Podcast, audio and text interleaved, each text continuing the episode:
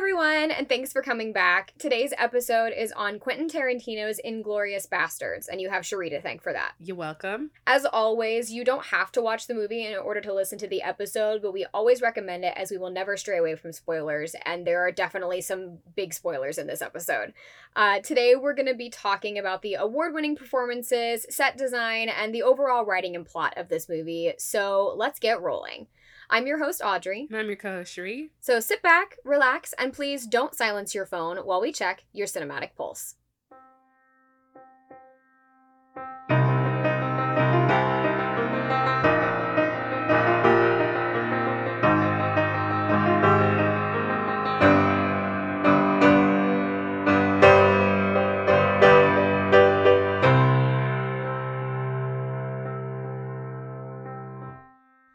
Okay, so on first impressions, Sharee, I gotta ask you, why'd you pick this movie? okay, so I think I've talked with you before that this is one of two movies in my life that I bought the DVD for before ever having watched the film because I was just like the trailer and all the subsequent subsequent trailers and like clips you'd see on TV. I was like, this film looks very interesting, and I already liked Quentin Tarantino as like a young whatever age I was in two thousand nine. Um, mm-hmm. how old was I in 2009? 2009. I was definitely still We would have been 15 and 16. Yeah, and my brother, he worked at the now dead Blockbuster, and I was like, Aww. Aaron, bring this movie home for me because they were selling the movie at this point like it like they weren't gonna hold it. that's right anymore. you did tell me about this that's bananas i don't think that i would have like looked at this trailer and thought yeah that's a movie i absolutely have to have i've, I've done been, that but not for this movie i've always been fascinated with world war ii in and of itself and every everything and everyone surrounding I mean, same. it but what really got me was Brad Pitt's performance in the trailer because all I did once that trailer came out was quote him. I mean, everyone remembers the trailer, the um, like the nine nine nine nine. Oh yes, yes, yes, yes. Ex- yes. I still remember that from the trailer, and it's hilarious. I cannot tell you how often my brother and I quoted and still quote to this day Lieutenant Aldo Raine's monologue after the first twenty minutes of the film. Love that film. Monologue. I I also picked it because I again I'd seen enough clips at that point where I was like, I'm buying this movie. I know it's going to be good. So if That's we're talking so first impressions, the first time I watched this film, I was just a little high school kid, absolutely enamored by Christoph Waltz's performances, Hans Landa. I it was oh my, my favorite part of this film He's for the longest amazing. time. He is phenomenal. Terrifying as a villain. Mm. We let mm. this is just first impressions, so we're not going to go into it too much yet. But he is my favorite part of this film, and still is my favorite part of this film to this day. Oh, okay. I, I so, instantly just loved the film.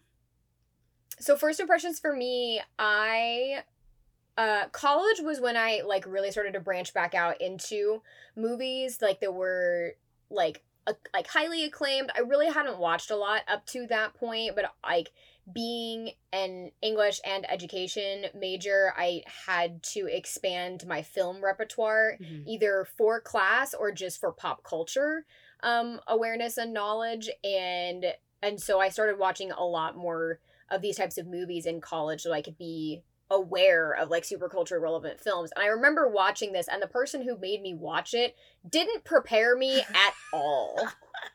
so shame on them.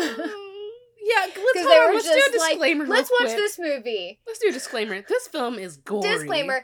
This is not a family friendly movie. It's rated do R. not let your children watch it. No. If you do, I'm gonna shame on you. Shame on you for letting your children watch this movie. It's a rated like, R. If you don't like gore or I mean, oh, I mean, I had to a find lot. a special place in my stomach that was clinical and knew that it wasn't real in order to watch this movie. And I still can't watch the very ending scene, and you know which one I'm talking about. The scene with uh, the with very Brad Pitt and very end.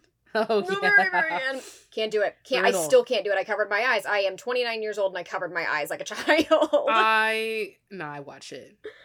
Full display. nope, couldn't do it. I knew it was coming. I saw it the first time and I was like, "Oh no!" and covered my face. Uh, and still remember like half of it, and it mm-hmm. lives in my brain, unfortunately. And so this time I was like, "Nope, it's fine. It still exists in my brain. I'll remember it from the first time I watched it. I don't need to see it again."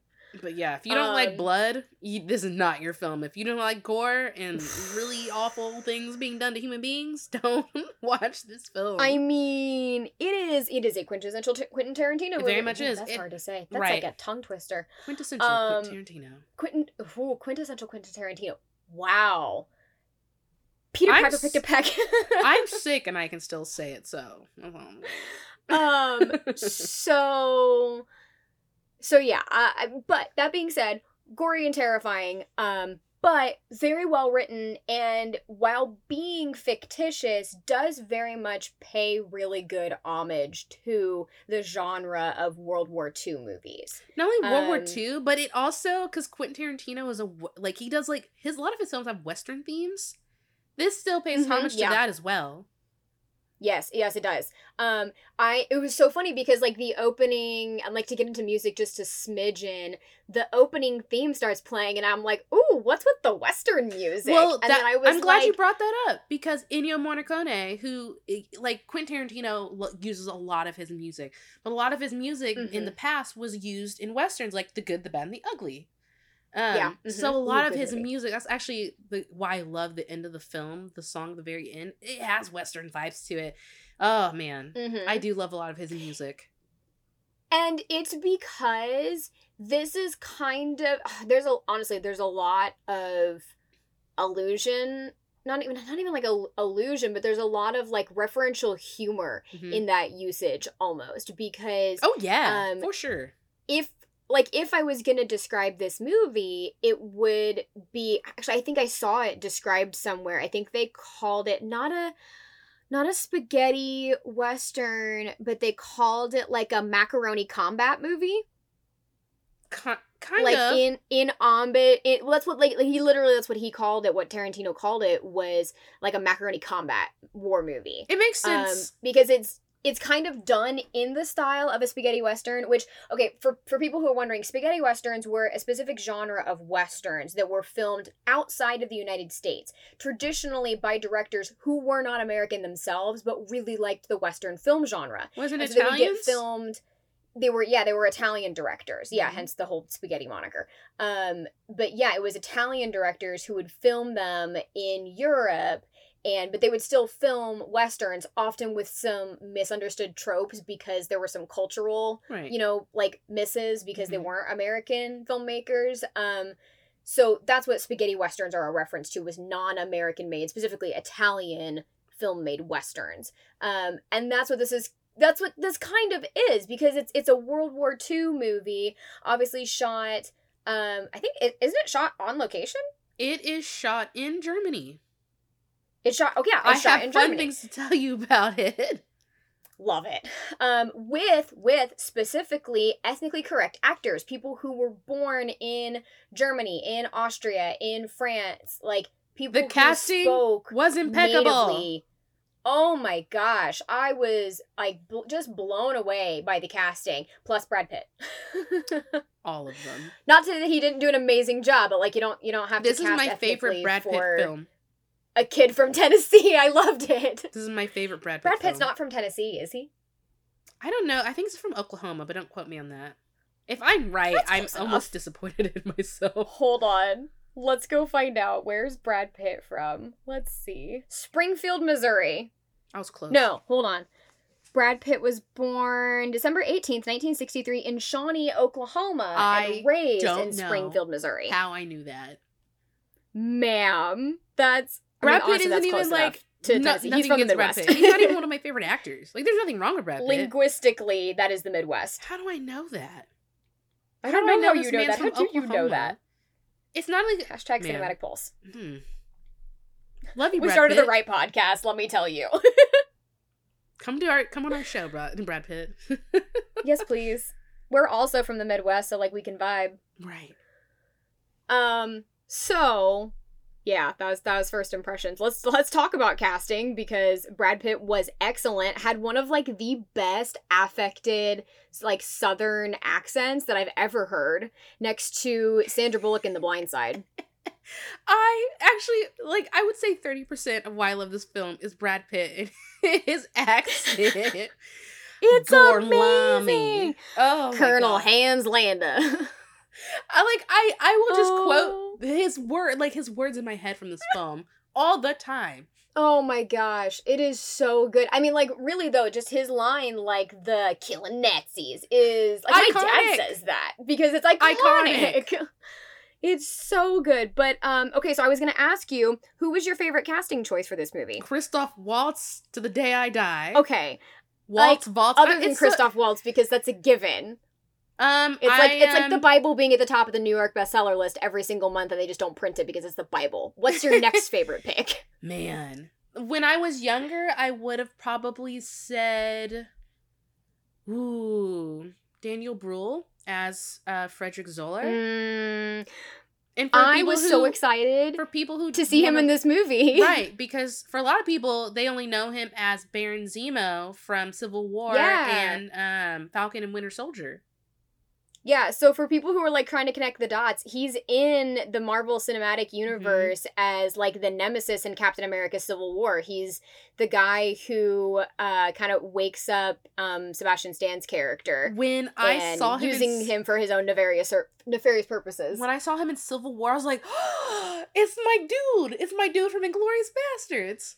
Oh, see, okay. I think I saw that and I was like, I had one of those, like, why do I recognize that actor moment? And shameless plug for IMDb because I was like, who is this guy? And had to IMDb the movie and be like, oh, I know him. It is So then now, watching it, I'm like, he's like the same character. I'll bet it's his grandfather.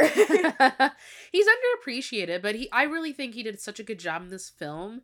Uh he for like Mm-hmm. you kind of feel like under all of that like and it comes out eventually in his character that under all that like cute boy charm is someone who's like okay you should like me and he's really trying to push that on to um Shoshana. He's like, "Oh, you should Mhm. like me. I'm this war hero. Like me, he like me, really, like me." yeah. He comes off as like a mix of that, like if I were to describe it, like the like the basketball player trope in like high school like romance, like kids not kids movie, like teenage movies. Like he comes off kind of like the the jerky guy who like knows he's all that and like tries to come on to a girl. You know, but like awkwardly because he knows that he's See, I all that. say he That's was like jerky. the weird charm. No, It- he wasn't. He wasn't jerky. It was like it was like a little bit of like puffed upness. Yes, You know? Like he he knows that he's all that. And he knows that because he's all that, that girls should fall at his feet. And so he's a little bit irritated and then becomes awkwardly pushy when Emmanuelle uh does not in fact fall over at his feet. Mhm. Swoon, if you will. But honestly, like, it, how do you even pick favorites in this film? Like, how, you know, y- it's so is like Hans Landa is like a given. He won, he swept award seasons with that character. But Mhm. like, you, there just everyone was so expertly picked for this film. It's hard to pick. Even the minor characters, like Michael Fassbender's in this film for like twenty minutes, if that. I know. And he's so I funny. I wanted to bring this up. I wanted to bring up Michael Fassbender. Uh, fun fact: Simon Pegg was actually supposed to play uh his Michael Fassbender's character, but because of scheduling conflicts, he couldn't make it to How filming, and so they cast Fassbender instead. And then, other fun fact: when Fassbender was doing his audition, he asked Tarantino about auditioning for um or what am I blanking on? Uh, Colonel Colonel Landa. He asked about auditioning for Colonel Landa because he he does he can speak German. Mhm. And Quentin Tarantino responded really sassily and kind of rudely and was like, "Look, man, anyone who's been cast as Heathcliff is not German enough to play my Landa." well, here's the thing too. Like again, I'm, I'm sorry. This is gonna be the I love Christoph Waltz episode. So I mean, this same. man speaks. He's a polyglot. I know he at least speaks Mhm. four languages. He might speak more, and he does them expertly in this film. I just the So first time I saw this film, I was just like, well, he speaks German, he speaks French, and he speaks English all in the first twenty minutes. Mm hmm. Yep.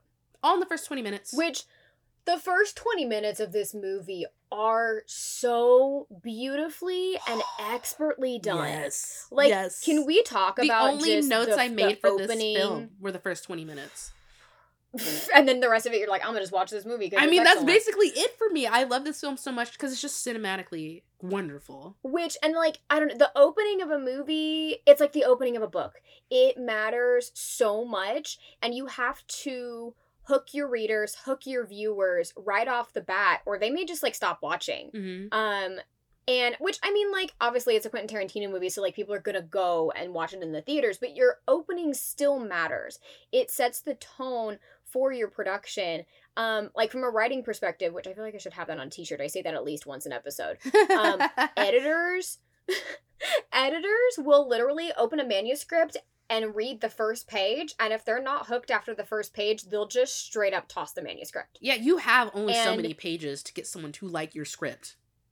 the same thing and the same thing is said for movies like your opening is crucial and like i said it sets the tone for your whole production and the opening of this movie is just gold because you're like you've seen the trailer for this and it just opens on this french countryside dairy farm which like i would desperately want to buy some milk from.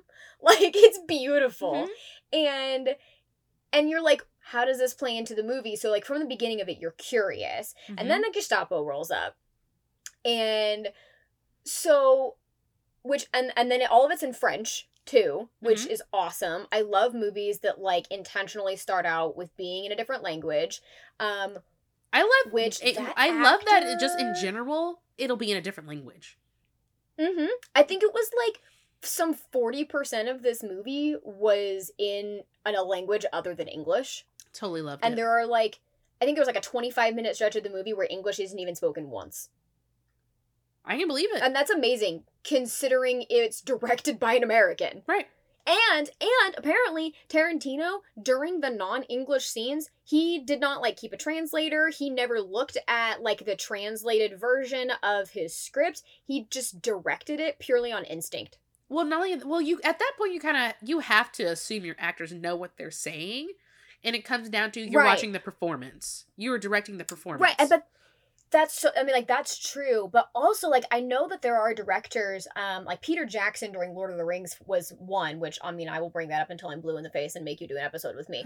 But he brought it up in Lord of the Rings where like he would do a shot and then he would literally go to someone like Sir Christopher Lee who is a, a, phenomenal actor and not usually does not usually have to do more than one take. And he would say that was great but can you do it this way? Say this word like this. Say this word like this. Put this intonation here. And then they would shoot it again and again and again until he was perfectly happy with it. And when you're shooting in a foreign language, especially like a language that you don't speak at all, you just have to trust that even in that language, the character's intonation is what you need it to be right. for your scene. Because obviously, this movie did get translated and, and dubbed in multiple languages, and then the actors who um, did their dubbing, or the actors who did speak the languages, did their own dubbing for Mhm. those foreign releases. Really Um, cool. Mm-hmm. Yeah, like there was, I don't know, there was some actor who, well, anyway, I don't know. There's a, a fun fact about like him mixing uh languages in order to get his role um and i forget which actor it was but yeah so they would use the the actors who spoke those languages when they dubbed the movie for spanish and german and french they would just still use them because they That's really cool. did speak the languages i know like that's absolutely awesome um I will also say a lot of people in Europe, especially in like the Germany region, because Germany is surrounded by several countries. A lot of Germans do speak multiple languages. That should be said. yes i will but Christoph say Waltz just knowing every language is still impressive to me. And like he really is the only language that he didn't know know and had to learn for the movie was his Italian at the and he theater. still the scene great. with Brad Pitt. I know. I mean, like you know, me too took like Spanish two point five in high school, and that was it. That's like me with my German. I'm I like, yeah, that sounds like fluent years, Italian. Eight years. I'm like, right? I don't remember nothing. Right. I was very proud of myself. There were some scenes where the German wasn't subtitled because either it wasn't important or um or Tarantino didn't want you to know what they said, and I could understand. That's something was I, I thought about a lot during the film. I was like, the German isn't often dubbed, and I was like, I can pick up the gist of what they're saying, but not every word. Mm-hmm. Yeah, but like that's pretty cool because like I feel like in America, especially when we were growing up, like the only other language that was offered in schools was like Spanish. And that's what you yeah. got. German was Yeah. specifically in my school even get- because my town was like half of the town I grew up in, like the west side of my town is very Germanic. Oh, so yours was like a, a locality thing. Mhm. Um, our school was so small, we only had Spanish offered. Um, which I mean, like some of it still sticks with me. I can say whole Bible verses in Spanish. That's about it. I can't. I mean, that's about it. Um, I can impress my friends. It's like a party trick. Um, other than that, that's all the foreign language I know. Except for now, like now that I have traveled, I know some German. I have like a functional understanding of Korean, but that's that's about it. So I don't know. It's just it's impressive have being able to know all of those languages um, and speak them with convincing ease. Mhm. Anyway, hmm to my untrained American ear, and be like, yeah, that sounds right. Um, so talking about the opening of this movie means we're going to talk about music because there is none in the opening scene, and I love it. Um, once they like enter the little uh shack of the. LaPadite family, it is a, it is in fact a French countryside cottage. You're correct. Um, the music is just like just stops. Uh-huh. And I love when filmmakers choose to do this because you could either have your composer try to do something like tension building and like maybe it'll be hit or miss for some people, but delete the music and you make everyone uncomfortable. And here the, the thing is too is like you know like the Nazis are involved. You already know it's bad news. Mm-hmm. Yes, yes. Which I wanted to talk about that too because I realized, um, and this just kind of comes from like what I'm seeing, I don't know, just in in the world today, that like this movie, like watching this al- almost 15 years later, Mhm. tugs on a decent amount of like filed away knowledge regarding World War II. Um like things that like are not so frequently being taught in our schools anymore. I've unfortunately seen a lot of news articles about this because teachers find it unsettling or like triggering to talk about, which I mean, it is unsettling. It's awful what the Nazis did to people. But so then they just like don't teach it in school. So like there's a whole chunk of a generation who like didn't know that World War II was a race war.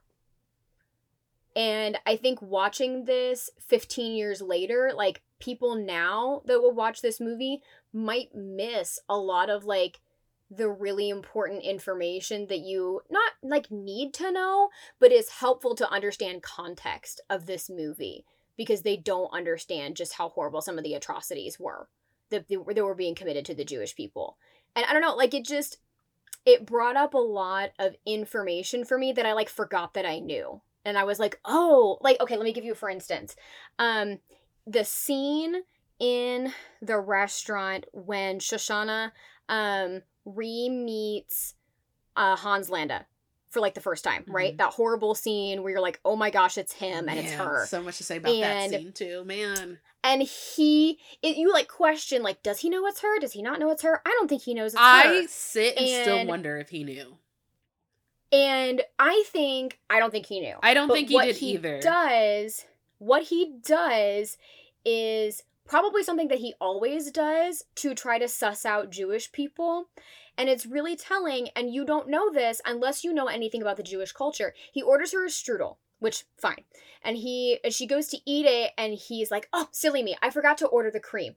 And and he tells her like, "No, no, no, wait, wait for the cream. Wait for the cream." And then and then they do a really like big deal of doing like a close up on that beautiful dish of cream Mhm. that goes it's like a whipped cream that goes on top of the strudel and he says okay now try it now and he's like oh make sure you get some of the cream and she makes like kind of a big show of taking like a Yeah. scoopful of the strudel and the cream and Mhm. taking a bite of it which for those of you who don't know about jewish culture that's not okay in jewish culture um for jewish people um consuming dairy and dairy products is okay, but it has to be under certain circumstances. The dairy product has to be kosher, which means it has to come from a kosher animal and it has to have been prepared on kosher equipment and with kosher utensils.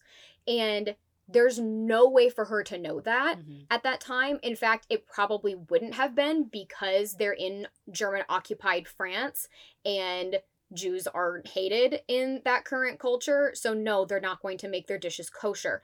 On top of that, the like gelatin, like the raspberry gelatin, would have been made from it would have been an animal byproduct. And that's the other thing that you can't do when consuming dairy is mix it with other animal byproducts. So, Hmm. like, two no nos that for her and her culture that she's not supposed to do, but because she can't out herself as Jewish, she has to eat it anyway in front of him to cast off any suspicion. And then he gets the milk. Dang, sis. Good detective work. And then he gets the milk. Good detective yes. work. So it's it's things like that that like unless you know about the Jewish people and the Jewish culture and how they were so horribly oppressed and treated during World War II, you miss a lot of important themes in this movie Good detective because work. of the thank you thank you very much so i absolutely love this movie because even though it was fictitious i mentioned this in the intro like even though it's it was fictitious it still real paid um still really paid homage to the spirit of world war ii like non-fictitious non-fictitious movies um and i really i really appreciated that It also um, shows especially you. because Hmm, continue. go go ahead. ahead. I was gonna say it also shows you just how smart Hans Landa is. This man. yes oh he's cunning He's he is He's a predator, cunning. for sure. Yes, he comes in very charming, unassuming. Like, oh, I'm just gonna come into your house and we're gonna talk about the Jewish families in your area. Mm. And which then, all good villains are like that. I love anyone who acts their villain character like that because it's oh, it's bone chilling. It's bone chilling, and you the you know the moment is about to switch because the camera moves from behind them, goes from the right of the screen to the left. And Oh, I a noticed that, and I'm like, ooh, I was like, ooh, the power shift. just shifted in this Not only that, they have a pipe measuring contest. I, I the first time I watched this caught film, I was that. like, well, I wonder what that's an allusion to. Oh my gosh. That and also I noticed that Tarantino uses smoking or the lighting of fires to um, indicate tension Mhm. in a scene Oh, is yeah. about to happen or is happening. I noticed Man that every time it's like any t- yeah really um but it was like small it was like that that smoldering like have you ever heard the phrase like lighting a match under a turtle No. yeah, so it is. I don't know if it's. An, I don't think it's an urban legend, but it, it references how, um, if you light a match under a turtle, the heat being uncomfortable, the turtle will s- creep into its shell to try to, um, like stay away from the the the heat or whatever. But then the turtle will literally get cooked inside of its own shell, if you leave the match under it Huh. Yeah. Okay. because it won't come out because it's shying away from danger. And that's kind of what these moments reminded me of. Like it was a little unassuming flame, but it was an unassuming flame that indicated greater danger. oh yeah. It- and I noticed in every tense conversation, uh, like a flame was lit. Somebody lit a cigarette, somebody lit a lighter. Well, think about that too. A lot of people do that to calm their anxiety. A lot of people who smoke, they're like, I Oh, smoke to calm my anxiety.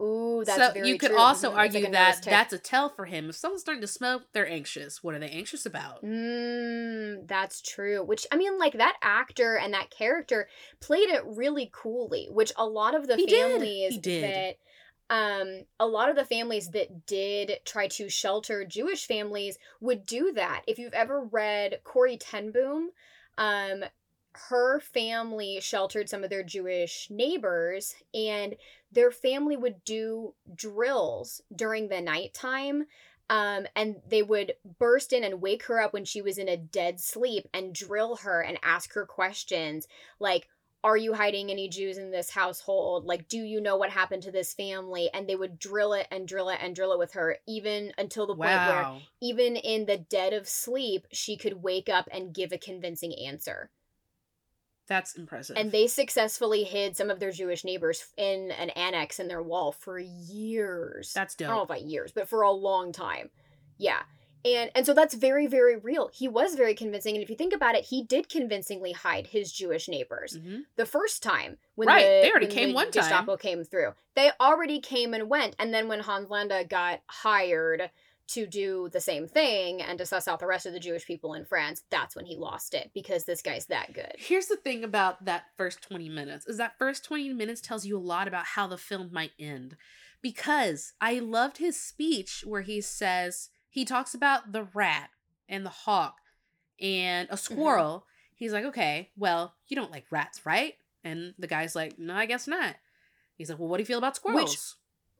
Squirrels are cute, right? Which But there's was a- also a a rodent. very important it was very important allegory because rats were that was often the animal imagery that the jewish people used to describe or I'm sorry that the, the german people used to describe jewish people Mhm. like in real life um, when they they were called rats or mice, Uh-huh. um, because they were were a plague that needed to be exterminated. but Mhm. he talks about he's like we just there's we don't know why we don't like them We just don't. Right? He he already knows that it's a messed up reason. He knows it's a messed up reason they're killing Jews. He knows it. Mm-hmm. He's like, but I'm good at it. I'm good at this job.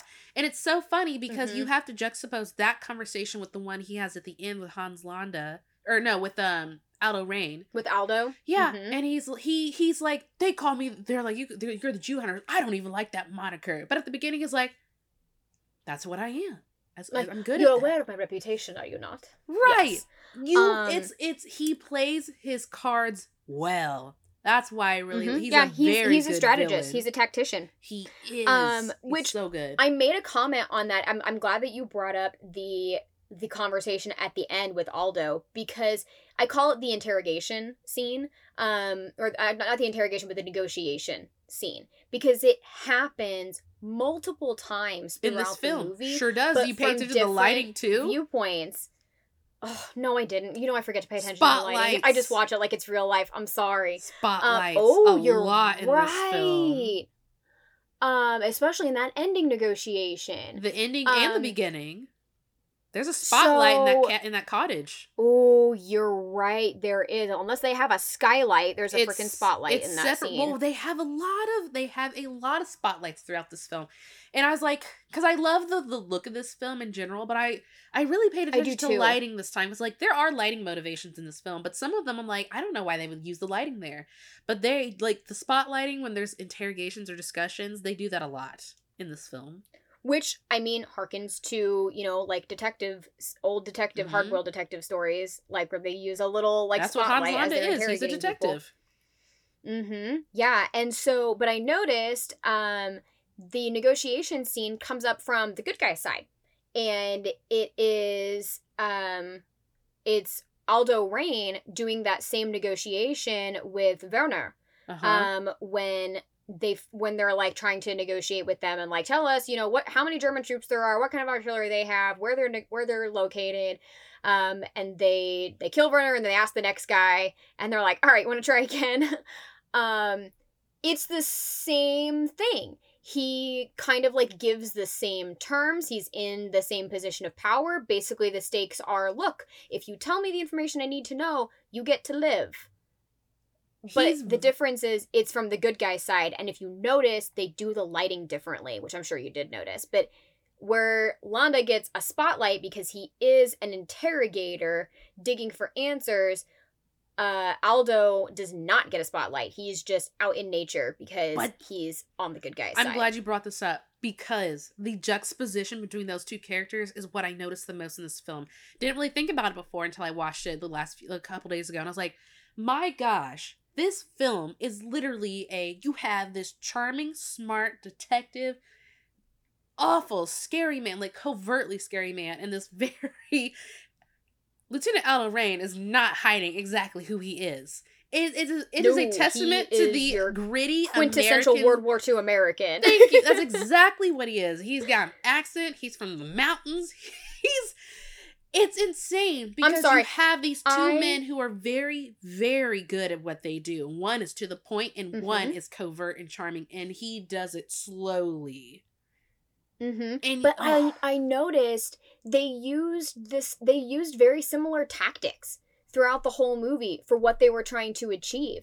And and it was like once I noticed it, I was a little bit uncomfortable with it. I'm like, okay, wait a minute. Their characters are literally like doing the same things and I'm like, okay, but also you have to make a couple of sacrifices decision wise when you're fighting that kind of evil. You Mhm. don't get to fight that kind of evil and play 100% by the rules all the time because then evil wins and also like think no, about you have to how often dig do down and do things differently. how often do either of them get their hands dirty? Right? Neither. Right. Except at Well, at I the mean, very end. Well, okay, that's not necessarily true because Aldo Raine does kind of get his hands dirty. He makes he's always in the thick of it. He is, but you I mean, don't and that just see it indicates all the how much of a good guy he is. You don't no, always you see don't. him doing it, but it's when you see him making the marks on the Nazis. That's when you see it, and Mhm. like you don't see Hans Landa getting his hands dirty until the end when he, spoiler alert, chokes um, von Hammersmarck. That's the first time he got his hands dirty. And fun fact, Which- that's Quentin Tarantino's that hands in that scene. That's Quentin Tarantino's hands. He's actually Oh, choking her. He always has a little baby cameo. He's also one of the voices in the propaganda Mhm. movie, Mm-hmm. the Nation's Pride movie. Yeah, he's Mhm. one of the voices in that too. Um, I thought that was really interesting that Hans Landa choked von Hammersmarck. Um, because, and I'll, I'll tell you why I found that significant because obviously that was a very conscious film choice. Uh-huh. Um, because he has a gun, he has a knife, he has a standard issue gun and knife, he has a Walther, and he has a, uh his little blade that is like standard issue with the German uniform. Mhm. Anyway, because he hands it over to Aldo at the end of the movie. Um, could have shot her, could have stabbed her. He chose to choke her.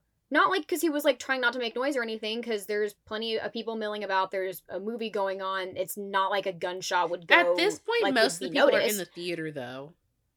Right. Um, but they're they're inside like the auditorium and he's Mhm. outside of it in one of like the external offices. Right. And so he could have chosen another method of death, but he chose strangulation. Mhm. From all of my true crime listening, strangulation is incredibly personal way Uh-huh. to kill.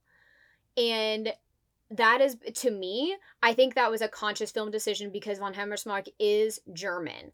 And so to him it was personal. Uh-huh. You are a German who betrayed our country, who Mhm. betrayed our cause. Mhm. So her betrayal was personal and so her He death had to be personal.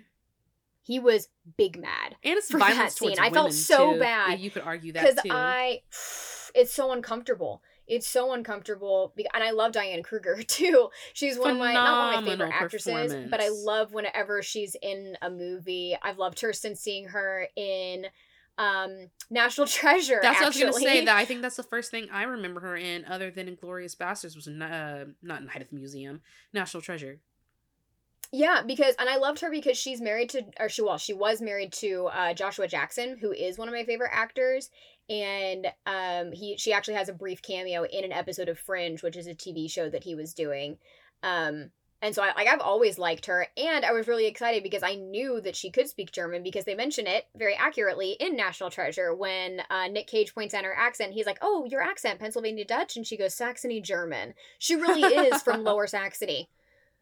And uh, so I was very excited because I guess Tarantino didn't want to cast her because he didn't think that she'd be able to nail the accent. And then she just walks in and casually does fluent German. And he's like, oh, you're hired.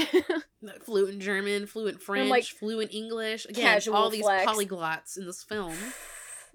I know, man. I appreciate an actor who can speak a different language. I should learn how to speak a different language. Adds to to do list.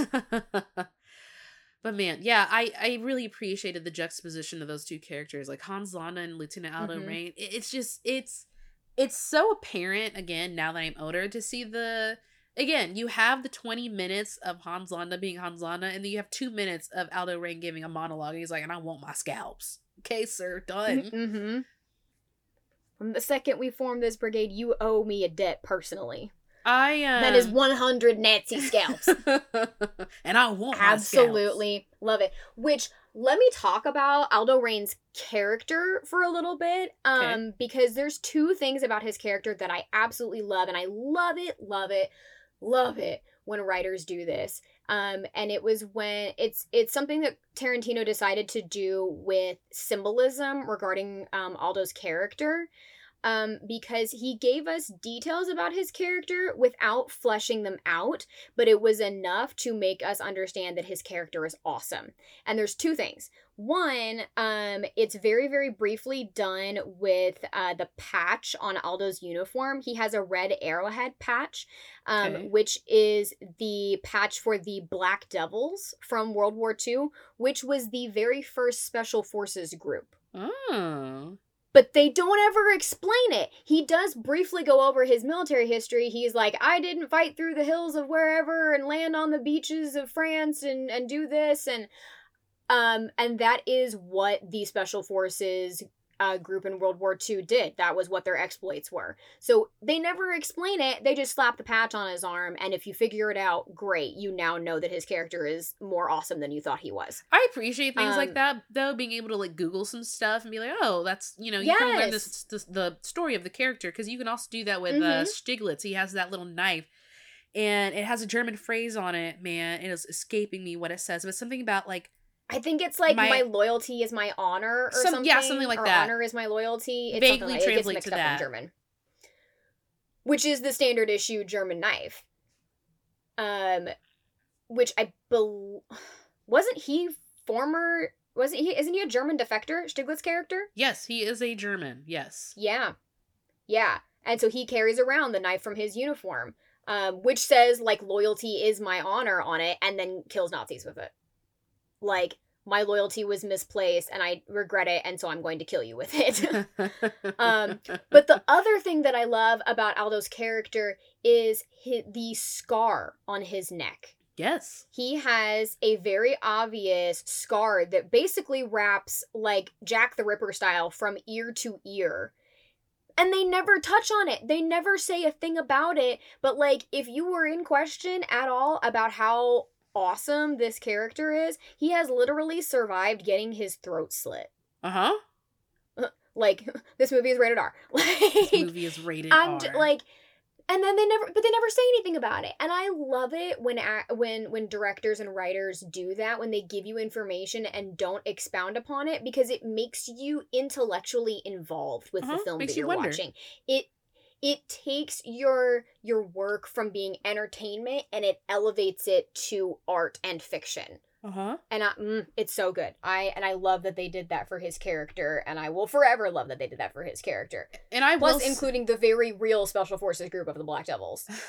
I will say, upon you know being older and watching this film again, I think for the first time like seven or eight years, he is now he's my second favorite character in this film is Aldo Raine. Like I loved him back then, but he was Mhm. he was just he to me he was more comedic.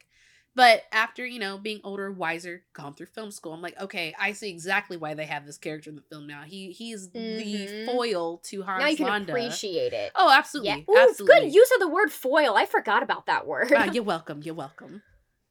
Yeah, which foil for anyone who's wondering is the um like creative like writing term for so, like a character's exact opposite and they're they are purposely written into storylines to describe um someone who is meant to juxtapose another character and it's there the word for it is called a foil. I want to ask you something since we've talked about the other two, you know, the other two main characters. What are your thoughts on Shoshana Emmanuelle?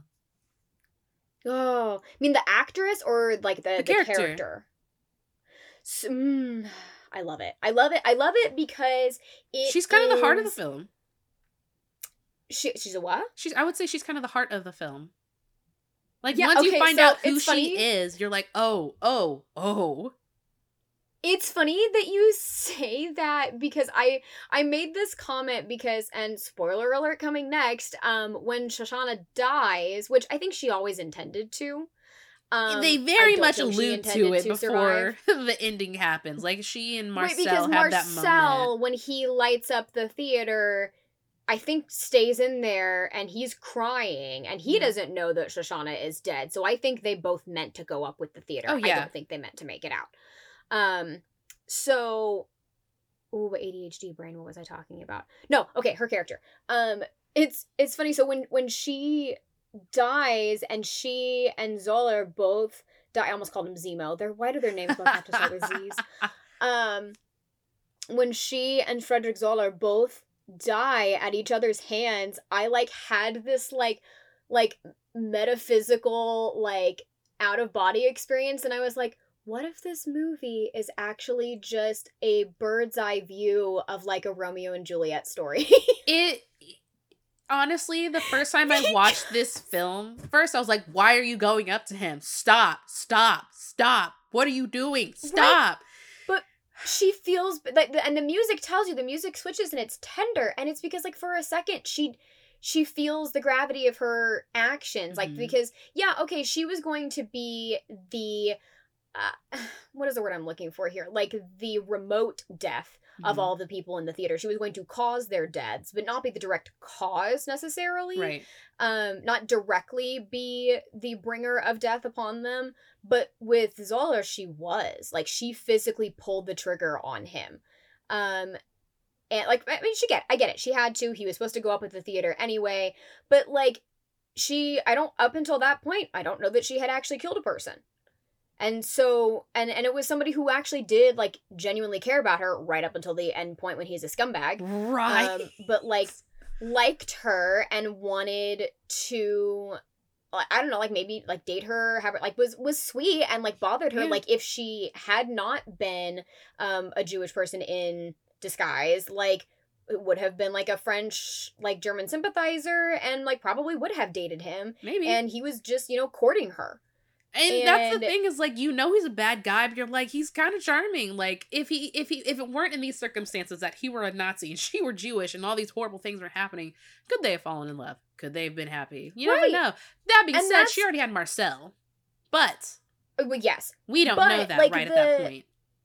the flip side of that um i don't know i was because i was thinking about this too is like him being a war hero is and especially because we meet him sans the context of the german army Uh huh. We don't even um, know what I he's feel done like- at this point. right and he eventually tells her but like it's very clear that he's a war hero and and and she obviously she figures it out later and she's like oh so you're a war hero and he explains it but like it's something that we can appreciate because like we we would have a very similar war hero in our own culture especially world war ii men who were considered snipers um, in world war ii were often the face of like war propaganda because they were so they were held in such high respect in their cultures. So it's almost like a character that we can have some kind of appreciation for because he doesn't get introduced in the context of the german army. Like if we saw him actually shooting americans like we would have hated him but we didn't see that first we just saw him being nice to Emmanuelle And and The only we see it context we have is he's a Nazi. right, like all we know is The like only he's a Nazi, have is so we he's have a to dislike him. Right. So I don't know. he- Their her character and her involvement with Zoller was a very interesting twist. Like what Mhm. what moves you to write in a German war hero like having the hots for her? Um but I I liked her overall her character arc because ultimately I, I think she is what could be described as the main character of the plot. Yeah, I'd agree. Um, I 100% because agree it on that. is like you could you could write the whole thing from her perspective. You could. You Um, and, then I, you and. I guess Tarantino Tarantino actually worked on this film for like over a decade. that is uh, not before he was actually me. able. I right. I mean, I, I mean, like I've, I've also worked on pieces for forever, so I don't. It's creatives, man. We don't work on one thing for very long. um, so he worked on this for like over a decade, and originally he said it got so big and there were so many moving parts that he was thinking about making it a mini series. I would watch Inglourious like, Basterds the miniseries. Dang, I would have watched that. Like you telling me we would have gotten like Shoshana's life all fleshed out. I would have loved like to see one, where like she her- went from being Jew under the the the house to Emmanuelle. You know, I would love to see how that happened. How did she like? Did they have a daughter? I'd watch that movie. and so I would too, because that would echo a lot of like female World War II and and those kinds of stories that like in Holocaust stories that we have seen, like you know Anne Frank, Corrie ten Boom, like we have seen those. Mhm. Um, the the Little Bird movie that's going to come out that is going to make me cry with Helen Mirren, who's one of my favorites. Like we've seen that, and it makes it so vulnerable and personal somehow to watch not only a, a Jewish person, but but a, a female who is vulnerable and just trying to survive this horrific occupation and genocide. Mhm. Like it's just heart wrenching. love her. um, yes, her her character. I mean, like like you talked about, try going up against that at any award season. it's her story is so amazing to me, but I also feel like her story and her she's like I have to make this film. And then she dies making her film.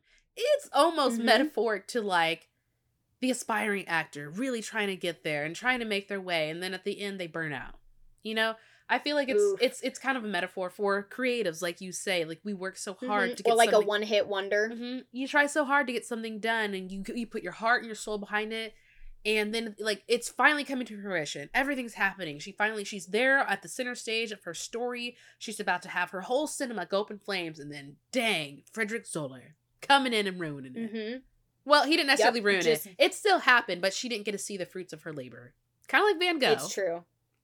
Yeah. Mm-hmm. Which Makes sense though because many artists become famous posthumously. Yep. And that's why I think this was really interesting that you you could argue again, that's the again, the only metaphor or symbolism I really got out of this film was she is kind There's of There's a little bit of it sprinkled in there. it's sprinkled but yeah, here and, that's the- the here and there, but that's the biggest one I could find, which is kind of the metaphor for the aspiring creative actor, whatever you whatever you will, in that category of Mhm. making and becoming in your life. Yeah. You know, I, I felt that story as and, and, and that's Quentin I like Tarantino too. Like it's a movie. He's a movie maker, Yeah. and there's a movie being made in this film. I also, because we're getting close to the end, I want to point out some some really cool things about the set. So Um, but before we jump on set, there's one thing that I definitely want us to get to, Okay. and I do want to explain the title to our listeners go for it. because it is goofy. Uh, do what? Are, do you have any thoughts on it that you want to share with me? The title of the film, like the film, film, Yeah, the title of the film. mm-hmm No, no, no. The title of the film, the whole movie, Inglourious Basterds. Love it. Do you? I love. Excellent. Well done. Love your thoughts. Thank, you, thank you. I mean, I it always bothered me as a kid because I now spell inglorious incorrectly because of this movie. Oh no! Well, it's not even a word.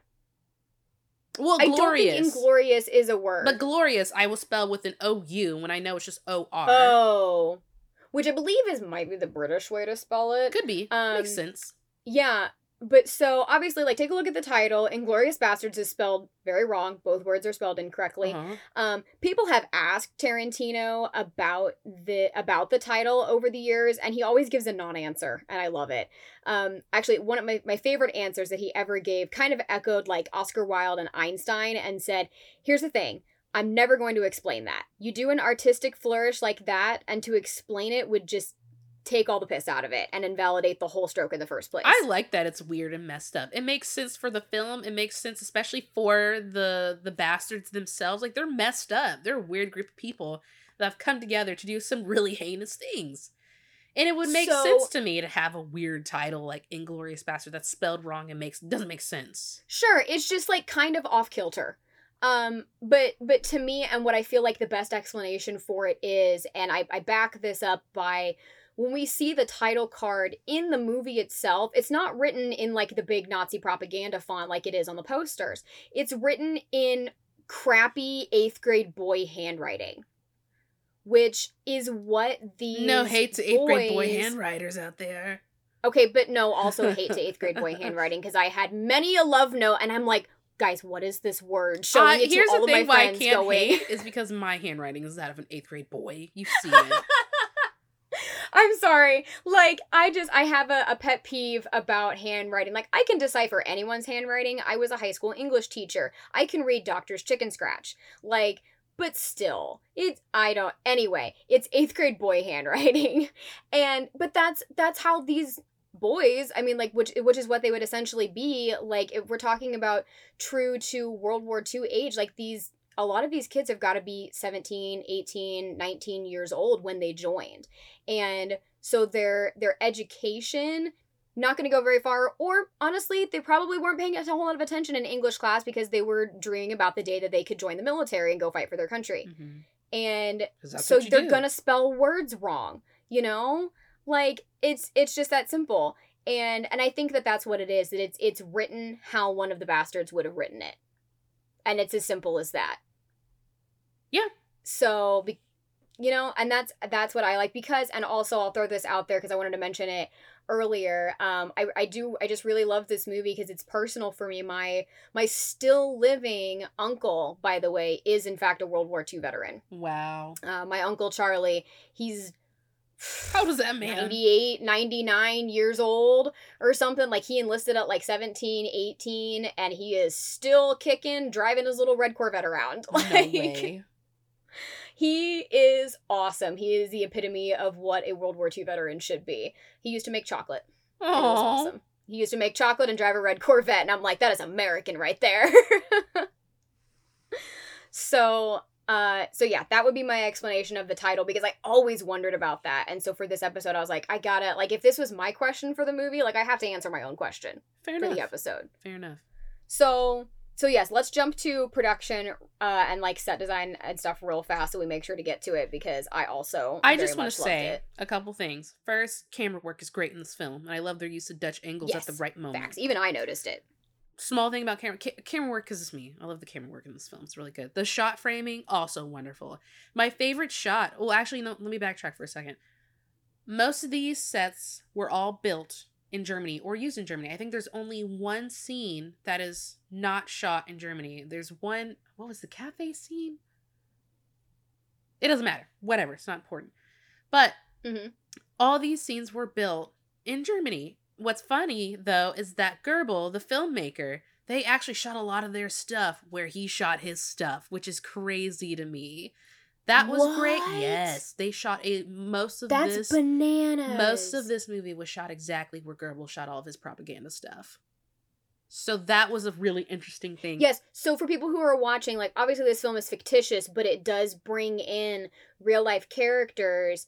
And I forget what the dude's first name is. Um, but Goebbels, um, he is he was in fact like a real person in Hitler's organization, Mhm. and he was their propaganda person.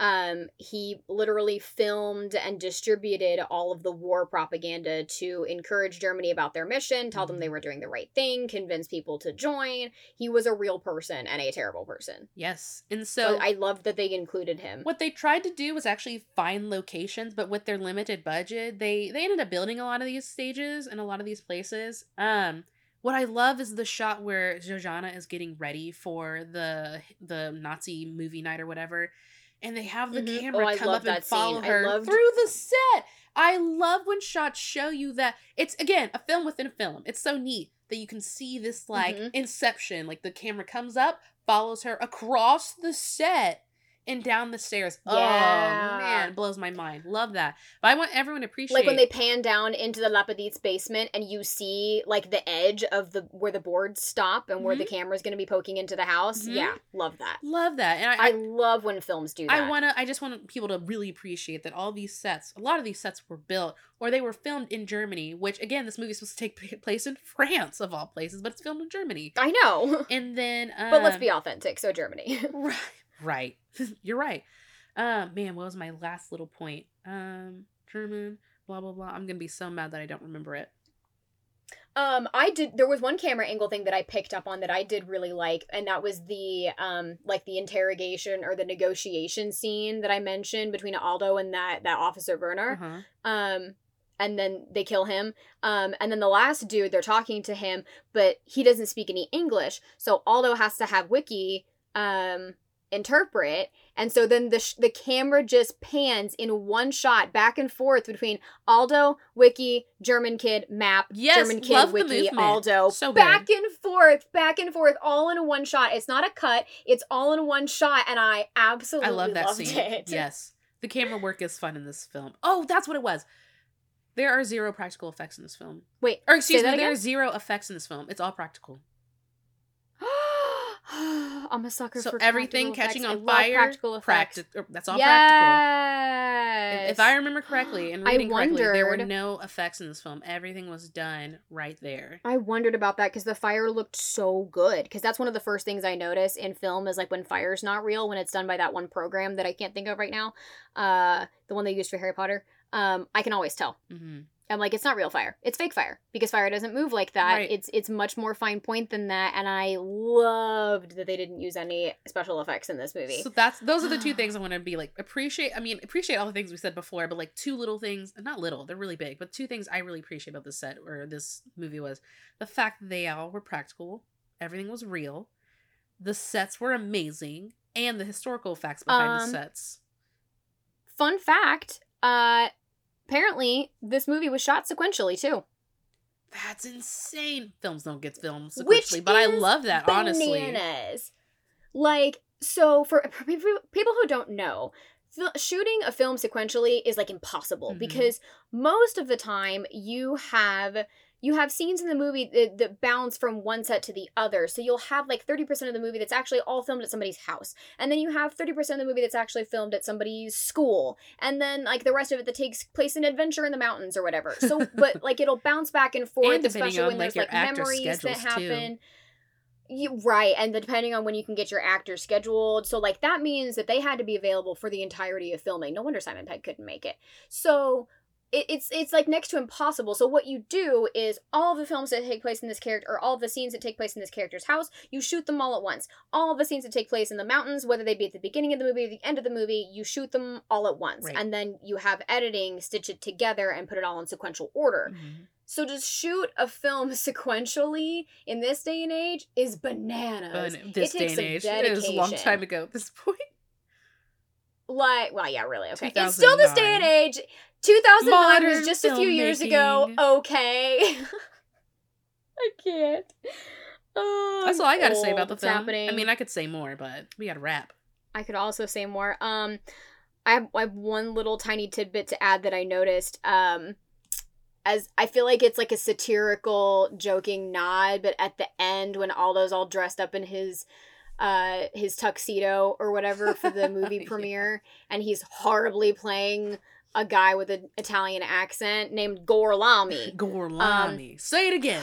They literally they literally have this man dressed up like Colonel Sanders. It's cracked me up too that the guy who speaks no Italian Hanzon is like, great, perfect. I can't. I can't. Like, I can't believe they actually dressed him up like that. You can't tell me that wasn't on purpose. Like, you Great. can't tell me you look at someone with the most southern accent I've ever heard in my life and dress him up in a white tuxedo with a black bow tie and not go, hey, he looks like Colonel Sanders. I never, I mean, I didn't make that connection, but I, it is funny now that I you mentioned it. And I feel like it had to be. It had to be on the nose because it was too intentional not to be. And it's it's like a joke because he's so southern. There's no way he's Italian. Gorlami. Oh, Gorlami. All right, so that concludes our episode on Inglourious Basterds. Um, today we talked about the phenomenal acting by Christoph Waltz and really everybody in this film. Uh, Excellent all cast. the intentionality, excellent cast, all the intentionality that went into making this movie, and and the genuine homage that it paid true history from World War II. Um, a special appreciation to that.